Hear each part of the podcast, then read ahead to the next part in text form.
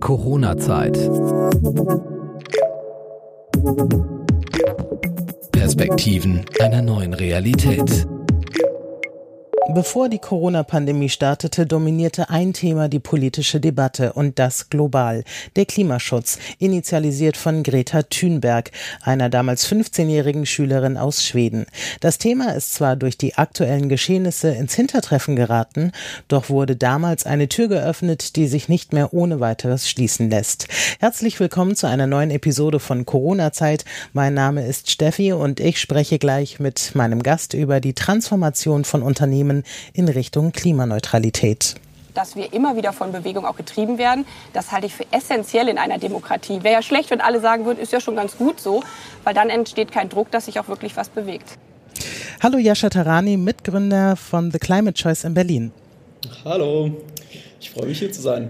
Jascha, ihr helft anderen Unternehmen dabei, klimafreundlicher, vielleicht sogar ganz klimaneutral zu werden. Äh, wir haben eben ein Statement von Annalena Baerbock, der Bundesvorsitzenden der Grünen, gehört. Seid ihr denn auch getrieben von Bewegungen oder wie kam es, dass ihr euch für die Transformation von Unternehmen einsetzt? Ja, ähm, erstmal freue ich mich ganz arg, dass du mich äh, hierzu eingeladen hast. Sind wir getrieben von Bewegungen? Gute Frage. Ähm, also erst vielleicht muss man ein bisschen äh, früher ansetzen, also sage ich mal vor, vor der Bewegung Fridays for Future. Mhm. Ähm, meine Mitgründerin Lara Obst beschäftigt sich jetzt seit, ja, ich glaube knapp zehn Jahren circa mit dem Thema Klimawandel. Und das hat mhm. äh, ursprünglich mal angefangen während ihrem Studium. Ähm, da hat sie teilgenommen, sogenannten Summer School ähm, von Climate Kick. Das ist äh, die größte europäische Initiative für klimarelevante Technologien. Die haben Technologietransferprogramme, ähm, Startup-Programm ähm, und auch Programme für Unternehmen, um eben die Entwicklung von diesen Technologien zu fördern. Mhm. Und da hatte sie damals einige Vorlesungen äh, von, von Klimawissenschaftlern. Und mhm. das war, nachdem eine neue Version des IPCC-Reports herausgekommen ist. Äh, mhm. IPCC-Reports, IPCC steht für Intergovernmental Panel on Climate Change und das ist äh, quasi ein Wissenschaftsreport, der als Guidance für die Politik und für andere Institutionen ähm, erstellt wird und der ähm, über den Status des Klimawandels berichtet, Szenarien ähm, aufzeigt. Und als Lara ähm, diesen Report in Vorlesungen gehört hat, hat sie ja auch erfahren, wie es sozusagen um unsere Welt steht. Und ähm, eigentlich seitdem treibt sie das Thema Klimawandel, einerseits beruflich, aber auch privat.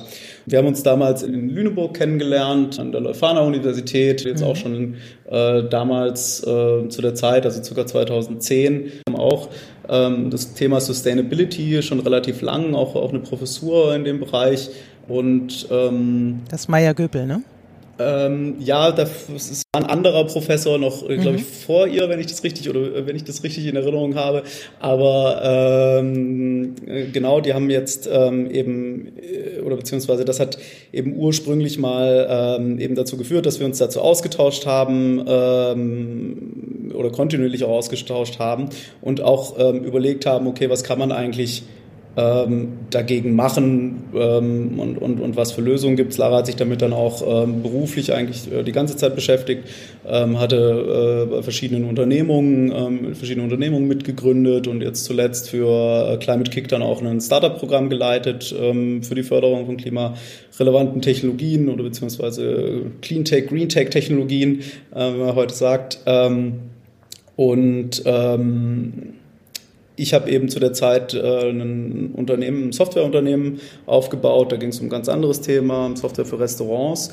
Mhm. Und eben durch den Austausch mit Lara äh, dann irgendwann mal da drauf gekommen, was macht eigentlich das Unternehmen? Also ich sag mal, das erste, die erste Reaktion ist ja immer, okay, was kann man eigentlich selber machen, um irgendwie nachhaltiger zu sein? Und wenn man irgendwann mal versteht, was sozusagen der Fleischkonsum irgendwie mit der Welt anrichtet und dass, äh, ich glaube, 98 mhm. Prozent vom Sojaanbau für die für Fütterung Futter, von ne? Tieren, genau, für die Fütterung mhm. von Tieren verwendet wird, äh, eben dass ganz viel äh, Nitrat in den Böden durch die Landwirtschaft natürlich auch in, in, in unsere Ozeane ähm, äh, ja, äh, kommt und, und eben da ganze Bereiche entstehen im Meer, äh, wo eigentlich gar kein Leben mehr ja, überleben kann.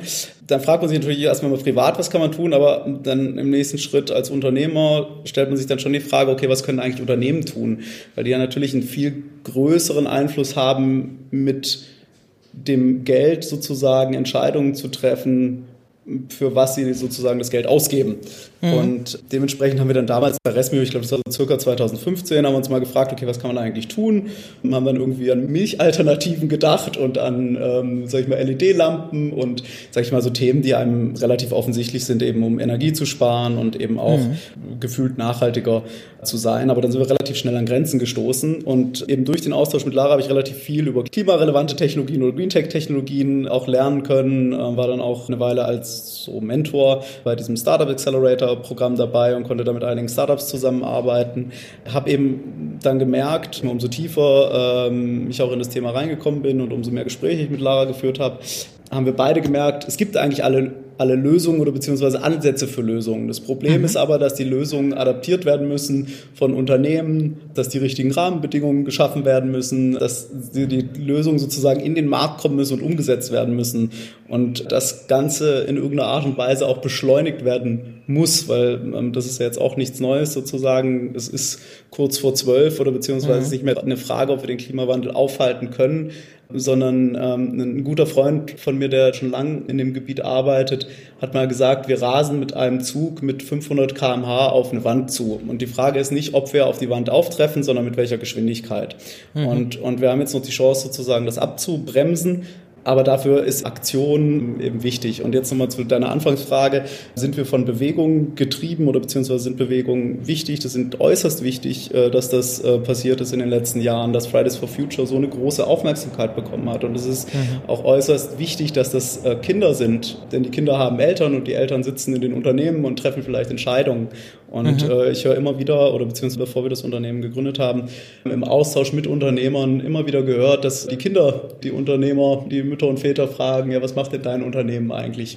Mhm. Ähm, und, und, und so eben. Also so auch ein bisschen Rechtfertigungsdruck auch äh, ihren eigenen genau, Kindern gegenüber. Mhm. Genau. Oder auch, dass ich gehört habe, dass eben, ja, auch Vorstände mit Kindern sich dann gegebenenfalls auch überlegen, okay, was, wie sieht die Welt dann aus, wenn ich mal Enkelkinder habe und, mhm. und ja, was ist, was ist das dann für ein Leben und, und ähm, sich dann eben schon fragen, okay, äh, was, was kann auch ein Unternehmen tun und leisten? Probleme sind natürlich dann dabei, dass viele, äh, sage ich mal, Vorstände oder, oder Manager eben nicht, sag ich mal, es gibt wenig Anreize, etwas fürs, fürs Klima zu tun.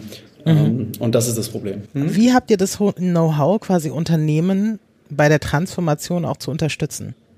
Also was wir machen, ist ja im Endeffekt, wir helfen bei Einkaufsentscheidungen. Also wir, mhm. wir, sind jetzt keine Klimaberater. Es gibt sehr, sehr viele Unternehmen, sehr viel Erfahrung haben in der Beratung von Unternehmen, mhm. Strategien mhm. zu entwickeln, Ziele zu definieren. Es gibt verschiedenste Initiativen wie die Science-Based Targets, die da auch entsprechende Frameworks oder beziehungsweise eben Guidelines zur Verfügung stellen. Wir maßen uns jetzt nicht an, dass wir sozusagen diese Erfahrung, sage ich mal, mit dem neuen Startup innerhalb von kürzester Zeit eben aufbauen. Aber was wir gut können, ist eben eine Art Klimabeauftragter als Service zu sein und eben zu helfen, Marktübersichten zu erstellen, wenn es darum geht, wer ist denn der passende Partner für mein Unternehmen? Was sind mhm. denn die Unterschiede, die es gibt zwischen den einzelnen, sage ich mal jetzt Beratungen, mit denen wir beispielsweise zusammenarbeiten oder auch Softwareanbietern oder auch Grünstromanbietern. Also was ist denn der Unterschied zwischen den verschiedenen Unternehmen, die Grünstrom anbieten? Und was wir halt bieten können, ist halt unsere Zeit, mal uns in diese Themen einzuarbeiten. Und natürlich, wenn das ein, wenn wir einem Unternehmen geholfen haben oder beziehungsweise für ein Unternehmen da auch viel Zeit reingesteckt haben, eben um diese ganzen Dinge zu recherchieren, ist es dann natürlich fürs nächste Unternehmen auch, auch einfacher wieder herauszufinden. Also das, das Wissen bauen wir natürlich auch nach und nach auf, mhm. Ähm, um, um zu deiner Frage zurückzukommen. Ihr seid also Vermittler quasi. Ihr bringt beide Seiten zusammen, die, die die Lösungen haben und die Unternehmen quasi, die Interesse an einer Lösung haben. Exakt. Du hast eben gesagt, ihr seid noch ein relativ neues Startup. Wie lange gibt es mhm. euch denn schon? Wir haben im April, am 20. April tatsächlich gegründet. Also quasi im Lockdown fast noch. Genau, im Lockdown, nicht fast noch, sondern es war wirklich der Lockdown oder beziehungsweise gefühlt. Ich muss, äh, muss sagen, die Zeit ist wie im Flug irgendwie so ein bisschen an mir vorbeigezogen äh, oder mhm. auch an uns vorbeigezogen.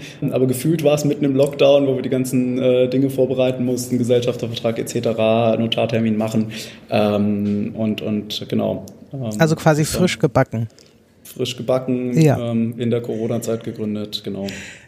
Ich meine, Corona war ja in vieler Hinsicht und ist es immer noch eine Bremse. Ähm, Umweltschutz und Transformation kostet ja auch Geld. Sind Unternehmen denn derzeit bereit, überhaupt in Umwelt- und Nachhaltigkeitsthemen zu investieren?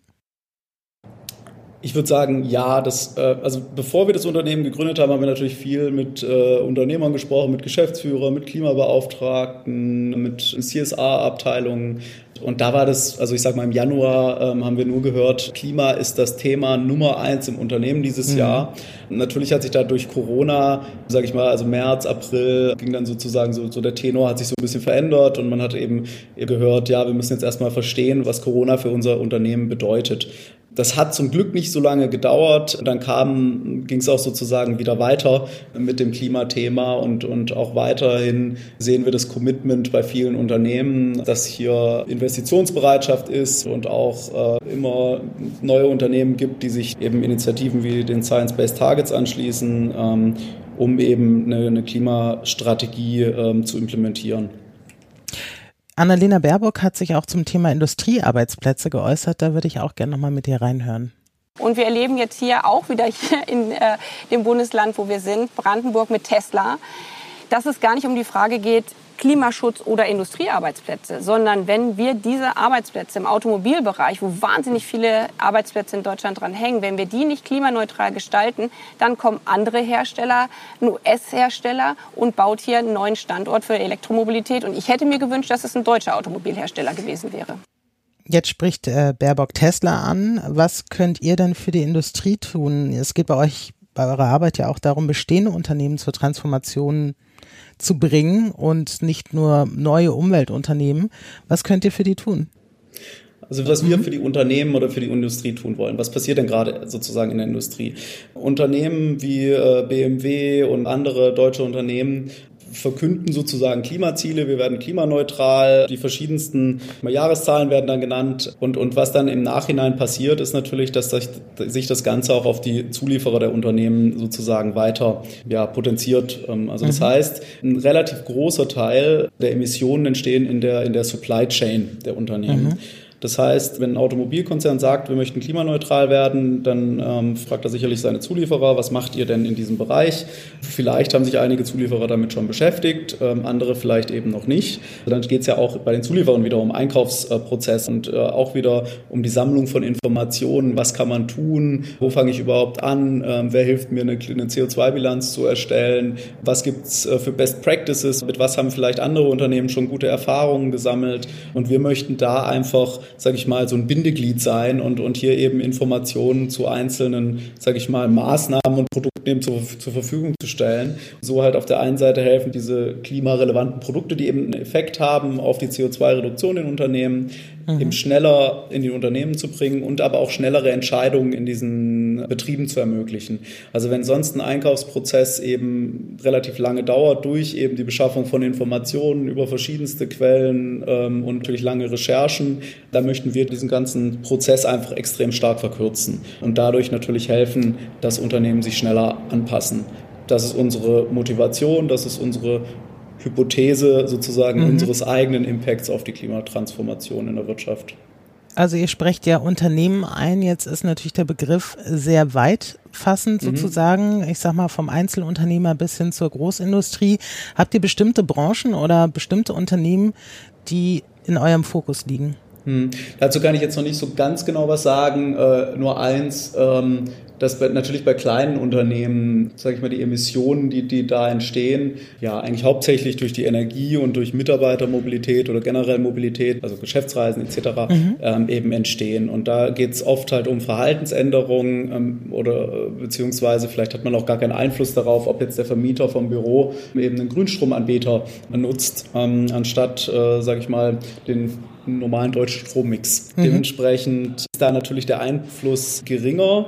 Trotzdem ist es aber wichtig, dass auch diese Unternehmen eben lauter werden, dass sie sich committen, zu sagen, wir möchten eben unseren Beitrag leisten fürs Klima und auch diese, sage ich mal, diese Maßnahmen dann eben ja, wenn möglich selbst umsetzen, also statt von Düsseldorf nach Berlin zu fliegen, vielleicht den Zug zu nehmen oder eben nicht mehr das Auto in Berlin zu nutzen, um zur Arbeit zu kommen, äh, sondern mit dem Fahrrad. Es gab jetzt vor kurzem auch eine Studie von Greenpeace, auch spannend zum Thema Corona. Da ist rausgekommen, dass dadurch, dass jetzt viele natürlich Homeoffice verstärkt, mhm. ähm, oder beziehungsweise verstärkt eben Leute im Homeoffice waren. Was hat das eigentlich für einen Einfluss auf, ähm, aufs Klima? Und da hat jetzt Greenpeace äh, zusammen, das war mit noch einem, noch einem Forschungsinstitut aus Berlin und zwar dem Institut für Zukunftsstudien und Technologiebewertung IZT. Die haben eine Studie durchgeführt und herausgefunden, dass nur zwei Tage im Homeoffice pro Woche ähm, mhm. würden ungefähr 5,4 Millionen Tonnen CO2-Emissionen in Deutschland einsparen. Äh, mhm. Da kommt es natürlich dann darauf an, okay, ist mein Unternehmen irgendwie im ländlichen Gebiet und, und mhm. was sind die Möglichkeiten sozusagen von den Arbeitnehmern zum Arbeitsplatz Ja klar, man muss das ja auch alles berücksichtigen, ja. Genau, aber es geht halt im Endeffekt ähm, um, um die Kernaussage oder die Kernaussage ist natürlich, also Homeoffice macht nicht nur wahrscheinlich die Mitarbeiter glücklicher, produktiver, äh, sondern eben spart auch noch ähm, eben ordentlich CO2-Emissionen und äh, viele Meetings werden ja jetzt auch irgendwie digital umgesetzt, anstatt äh, dass man sich trifft. Und das ist natürlich in der Hinsicht ähm, ähm, natürlich positiv. Würdest du denn sagen, also mal so ganz grob, sind das schon die so Kernsäulen, an denen man relativ schnell mit relativ wenig Aufwand sein Unternehmen klimafreundlicher gestalten kann? Also was du angesprochen hast, eben auch die Geschäftsreisen und Mobilität im Allgemeinen vielleicht drosseln oder auf alternative Mobilitäten umzusteigen und du hast auch Strom angesprochen. Sind da schon so ein paar Sachen, wo man sagt, man kann mit relativ wenig Aufwand viel bewirken? Ähm, ich würde sagen, auf jeden Fall hat man damit einen, äh, einen Impact. Es ist einfach wichtig, sich grundsätzlich zu fragen, was möchte mein Unternehmen tun? Wie möchte ich zu dem Thema oder beziehungsweise wie möchte mein Unternehmen Beitrag dazu leisten? Und ja, das hat einen großen Einflussfaktor. Zusätzlich sind natürlich also auch eine, eine Geschichte sozusagen oder Anekdote aus Berlin. Ein Unternehmer, mit dem ich mich ausgetauscht habe, äh, die haben beispielsweise dann gemessen in, in ihrem Büro, was für einen Stromverbrauch sie haben an einzelnen sag ich mal, Stellen. Da haben wir herausgefunden, mhm. dass es äh, noch eine Halogenlampe in der Toilette gab, die dann entsprechend äh, den Stromverbrauch in die Höhe getrieben hat. Also das Und 80 Grad irgendwie abgestrahlt hat. Ja, ich glaube, also das ist auch eine Kernaussage. Es bringt, grundsätzlich ist es immer äh, gut, natürlich, äh, egal ob es grüne Energie ist oder der Strommix, grundsätzlich sollten wir natürlich immer darauf achten, hier weniger zu verbrauchen. Damit hat man natürlich einen Effekt und zusätzlich kann man natürlich immer noch äh, Emissionen, auf die man jetzt vielleicht keinen Einfluss hat als kleines Unternehmen, kann man mhm. natürlich auch offsetten. Auch wenn es oft äh, kritisiert wird, ist es trotzdem wichtig, dass es stattfindet. Also wir sind nicht mehr da, dass wir sagen, okay, das eine muss passieren und das andere nicht, sondern wir sind eben an einem Punkt angereicht, wo alles passieren muss. Also sowohl Offsetting als auch eben die Reduktion was meinst du mit ähm, Offsetting? Ist das Kompensation? Oder? Entschuldigung, ja, das sind, ist die Kompensation von CO2-Emissionen durch Projekte, die okay. ähm, meist im globalen Süden ähm, eben umgesetzt werden. Die haben meistens auch noch einen sozialen Impact vor Ort Jetzt, äh, von eben ba Baumpflanzprojekte oder beziehungsweise halt Aufforstungsprojekte mhm. über Stromerzeugungsprojekte, Kochöfen etc. Und die haben eben zwei Effekte, also einerseits eben sozialen Effekt vor Ort und andererseits auch eine Einsparung von CO2-Emissionen. Und das ist sozusagen so der freiwillige Emissionshandel, den es gibt. Diese, sage ich mal, Einsparungen von diesen Emissionen werden auch bei guten Projekten oder beziehungsweise bei den meisten Projekten eben durch unabhängige Organisationen zertifiziert. Da gibt es zum Beispiel den Goldstandard, der sehr beliebt ist sozusagen, weil eben auch, auch soziale Komponenten eben kontrolliert und das eben zertifiziert und äh, dann kann man seine Emissionen auch kompensieren. Und das ist auch gar nicht so kostspielig. genau. Ich wollte dich auch, tatsächlich ja. wäre das meine nächste Frage gewesen, ähm, was du generell von Kompensationsmöglichkeiten hm. hältst. Ist es Augenwischerei? Ist es so ein bisschen Ablasshandel oder sagst du, das hat wirklich einen Effekt? Also, also zum Beispiel für Unternehmen, die sehr energiereich produzieren, mhm. beispielsweise. Ja, also ich glaube, für die Unternehmen, die energiereich produzieren, gibt es äh, andere Lösungen, um Energie sozusagen im Produktionsprozess einzusparen oder auch Wärmeenergie irgendwie sogar zu speichern, habe ich jetzt neu, äh, oder gibt es dort auch schon Lösungen für. Aber mhm. für, sage ich mal, Unternehmen, die ja, sag ich mal, so das typische Dienstleistungsunternehmen oder, oder kleine Unternehmen, das vielleicht äh, nicht so viel umstellen kann, ähm, mhm. oder beziehungsweise schon alles umgestellt hat, was es umstellen kann, hat ja trotzdem noch Emissionen, die eben äh, entstehen. Und diese dann zu kompensieren, ist definitiv sinnvoll. Was man aber dazu sagen muss, es gibt dann eben für große Unternehmen, ich hatte ja schon angesprochen, die Science-Based Targets Initiative, dort ist mhm. Kompensation gar nicht anrechenbar auf Reduktion von CO2-Emissionen.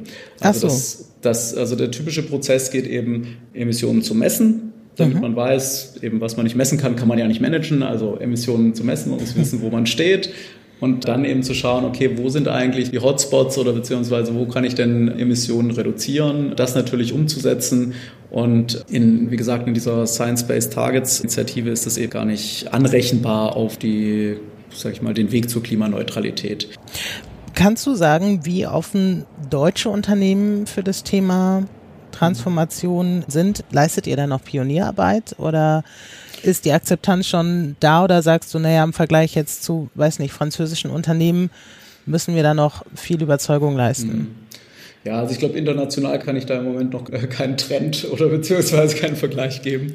Mhm. Ähm, ja, ich denke, also viele Unternehmen beschäftigen sich damit. Viele haben eben gemerkt, spätestens wenn sie von ihren, äh, sag ich mal, Kunden zum Beispiel die Frage bekommen, was ist denn die CO2-Bilanz? Da gibt's ja gerade auch von dem Unternehmen Oatly und einigen mhm. anderen Unternehmen eben diese Kampagne in der Lebensmittelindustrie, wo eben gefordert wird, dass die CO2-Emissionen von Lebensmitteln eben auf die Verpackung draufgedruckt werden sollen. Da passiert schon sehr viel, einfach auch durch die mediale Aufmerksamkeit und durch die solche Aktionen, die diese Unternehmen dort sozusagen begonnen haben. Es gibt diverse Netzwerke von Entrepreneurs for Future über Leaders for Climate Action, über Stiftung 2 Grad. Es gibt ganz, ganz viele sozusagen Zusammenschlüsse, in denen sich Unternehmer und, und auch Geschäftsführer und Geschäftsführerinnen sich zusammenschließen und, und eben sagen, das Thema ist mir wichtig Dementsprechend, es ist schon in den Köpfen. Ich glaube, das Wie und, und das, was dann konkret passiert, ist eben dann der nächste Schritt und dabei möchten wir helfen. Es ist sicherlich noch nicht durch alle, also wir leben ja auch in so einer Art Bubble. Also wir beschäftigen mhm. uns natürlich im Moment nur mit den Unternehmen, die hier schon, die hier schon ähm, etwas tun wollen und etwas bewegen möchten. Und wahrscheinlich noch nicht mit den Unternehmen, die sagen, ach, lass, lass mich mit dem Klimathema in Ruhe, ich habe andere Probleme. Also das muss man auch ganz offen sagen. Ihr habt ja auch den ersten Climate Transformation Summit gestartet. Im äh, Ende Juni war das. Wer hat daran teilgenommen und was waren eure Themen da? Ja, also wir haben ähm, genau, wie du schon sagst, den Climate Transformation Summit. Das war eine komplett virtuelle Konferenz, die wir Ende Juni ähm, organisiert haben. Ähm, wir hatten ungefähr 500 Teilnehmer. Die Konferenz hat Klimabeauftragte in Unternehmen angesprochen. Mhm. Ähm, und unsere Teilnehmer waren wirklich querbeet von CSR-Abteilungen, eben den Klimabeauftragten, die oft auch freiwillig Klimabeauftragte sind in den Unternehmen, mhm. ähm, aber auch viele Geschäftsführer, auch Klimaberater. Also wir waren wirklich überrascht, wie viel Bedarf es sozusagen so nach, nach einem Austausch in, in dem Bereich gab.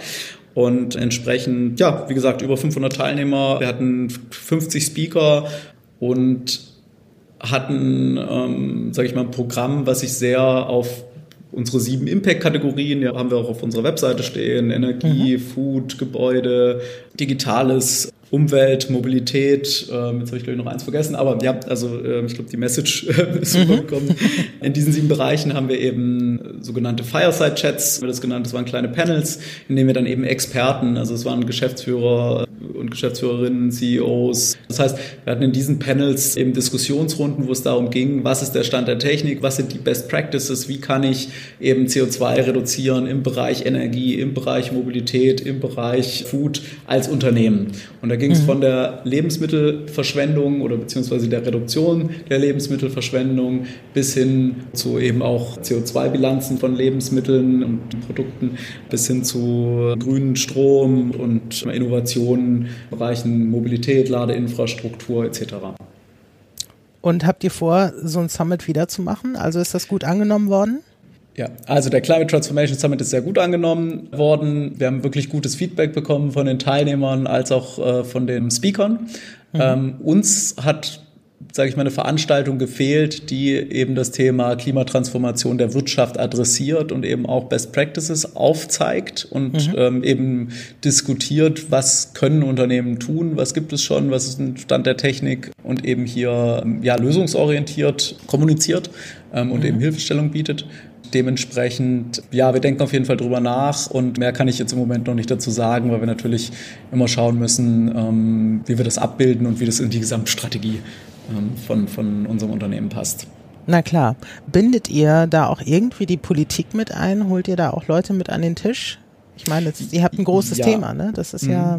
Mhm. mhm. Ja, also auf, auf jeden Fall. Wir hatten gerade zu Anfang große Panel-Diskussionen mit vielen oder beziehungsweise wo es eher sozusagen um die Rahmenbedingungen ging. Mhm. Ähm, das wurde von David Wortmann, Gründer von DWR Eco, moderiert und da war beispielsweise auch Lisa Badum dabei, ist Bundestagsabgeordnete bei den Grünen, aber auch Andreas Kuhlmann, der Geschäftsführer von der Deutschen Energieagentur. Also da ging es schon sozusagen um Rahmenbedingungen und dementsprechend, ja, wir binden die Politik mit ein. Unser Fokus ist aber ganz klar auf Lösungen, Lösungsanbietern, also was, um zu kommunizieren eben, was kann mein Unternehmen tun, um hier ähm, voranzukommen. Genau. Ja, vielen Dank, Jascha Tarani, Mitbegründer von The Climate Choice in Berlin. Danke fürs Mitmachen und für die Einblicke und für Leute, die sich interessieren zum Thema. Wir werden eure Website auch in die Show Notes packen und ähm, das verlinken. Und dann kann man auch ein paar Sachen sehen, die ihr macht. Und es gibt auch Videos von The Climate Summit habe ich gesehen, kann man auch nachschauen für alle, die sich interessieren. Ja, super. Ganz vielen lieben Dank für die Einladung, Steffi, und hat mich sehr, sehr gefreut und äh, hat Spaß gemacht. Ja, ich hoffe, dass äh, auch der oder die eine, also Unternehmer oder Unternehmerin dabei ist, sage ich mal, alle, die in Unternehmen arbeiten und eben ja, sich auch fragen, was kann mein Unternehmen tun und vielleicht das Thema auf die Agenda des Unternehmens bringen, damit mehr Unternehmen vorangehen. Du hast sicherlich ein paar Impulse gesetzt auf jeden Fall. jo, danke dir. Danke. Ciao. Ciao, mach's gut. Corona-Zeit. Perspektiven einer neuen Realität.